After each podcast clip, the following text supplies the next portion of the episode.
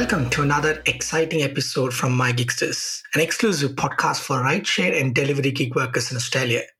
For those who are turning in for the first time, welcome on board and thank you. The objective of this podcast is to stay up to date on the latest happening in the gig economy. We plan to bring on industry experts to deliver an inside scoop, along with side great tips and tricks to help you become smarter and safer on the road. Hope you enjoy this episode. Thank you. Hi, everyone. Thank you for joining in another great episode from My Gigsters Rideshare and Delivery Driving Weekly. Now, in this episode, this is not an interview. This is me and Swami going to talk about what's happening in the gig economy. So, Swami, how are you doing? I'm doing very good. Thank you, Benji. How are you going?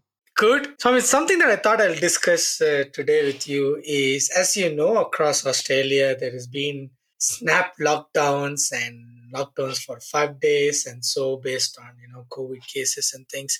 What i'm particularly interested about is how does this lockdowns actually affect gig workers or rideshare and delivery services?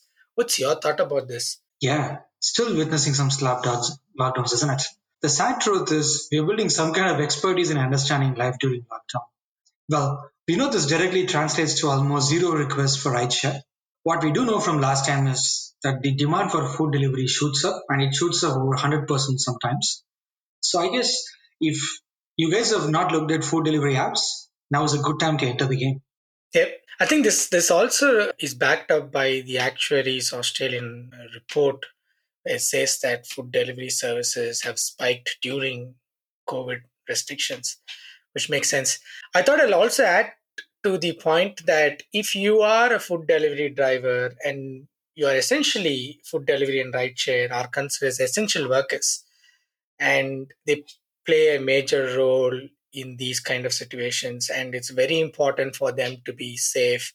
And i think the main thing to be noticing is or main thing to follow is food delivery drivers in particular have to maintain social distance while collecting food and delivering it to customers pretty much all drivers have to wear a mask. Obviously that's a requirement and maintain food good food hygiene and hand hygiene. Now because you don't want to get into anything nasty don't you? I think one more thing swami actually i forgot. The commercial passenger vehicle victoria also have a cleaning requirement for rideshare drivers. So they require the rideshare drivers to clean and basically sanitize after every single ride. So drivers in Victoria, you probably know this requirement, and that's something that is gets inspected during these restrictions. I'm just amazed, Benji, as to uh, how much discussions are going on in the regulatory and political circles about rideshare and food delivery over the last year.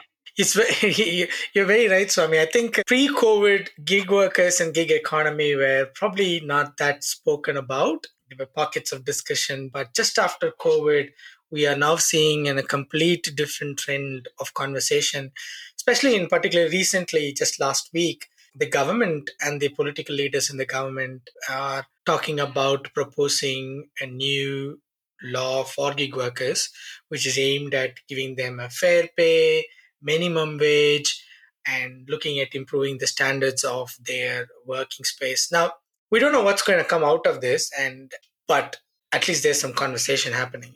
True. Well, on the one hand, we see the government is trying to regulate the space. And on the other hand, we're also seeing gig platforms changing their business models, isn't it? Yeah, it's a it's a bit like Tom and Jerry. Like one is trying to catch, another is trying to run.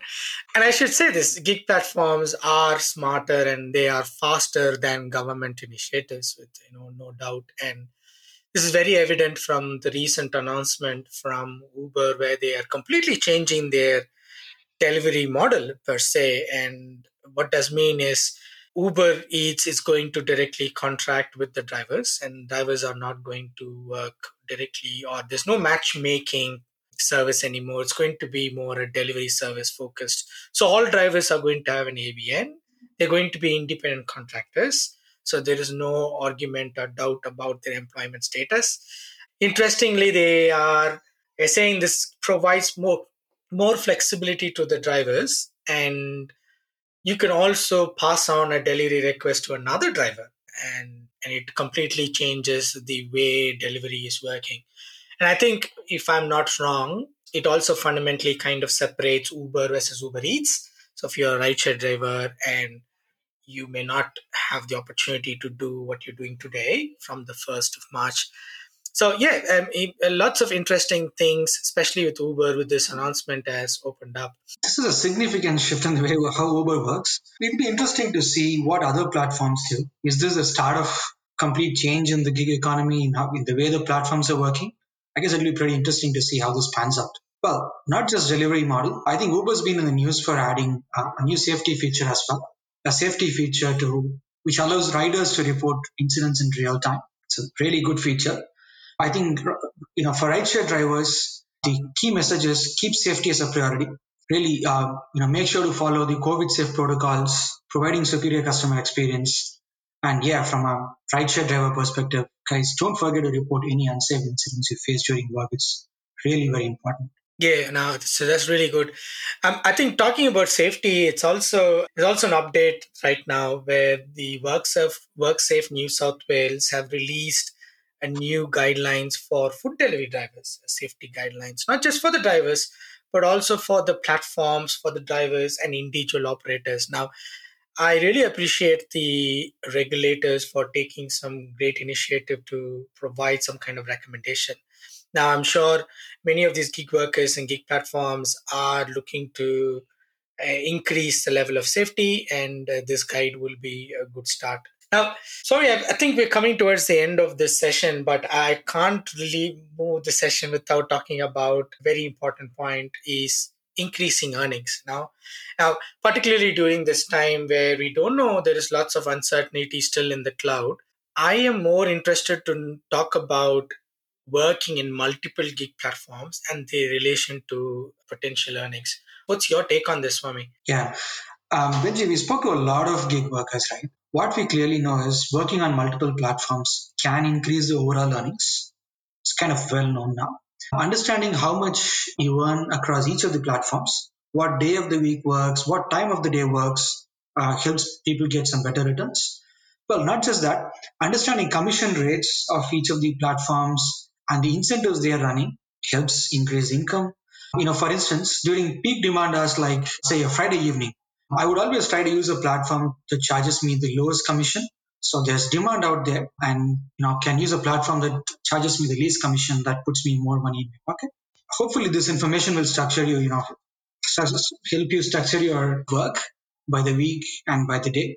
Yeah, I think it's a very good thing because uh, most of the drivers that are currently in the platform they don't realize that you can actually outsmart this algorithm of work.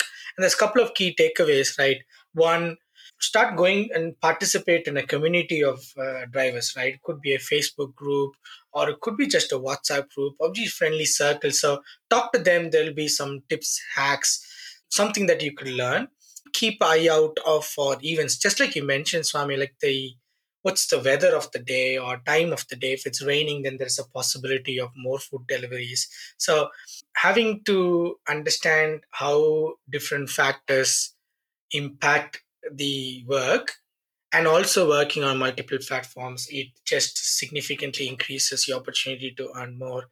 That's that's really good takeaway point. So if you are out there and thinking how to increase your earnings let me give you one straight tip head out to facebook and type my gigsters you'll find a community of an exclusive community for rideshare and delivery drivers now join the community and connect with others and hopefully you will learn some great tips and experiences from the rest of the community. So, Swami, thank you so much. And thank you, others, for tuning in. We would love to hear your comments, feedback, and suggestions on our new podcast, which is available both on Spotify and Apple. Now, until the next time, I really want to wish you good luck. Keep safe and drive safe. And signing off from Swami and Benji. all right. See you all. Bye.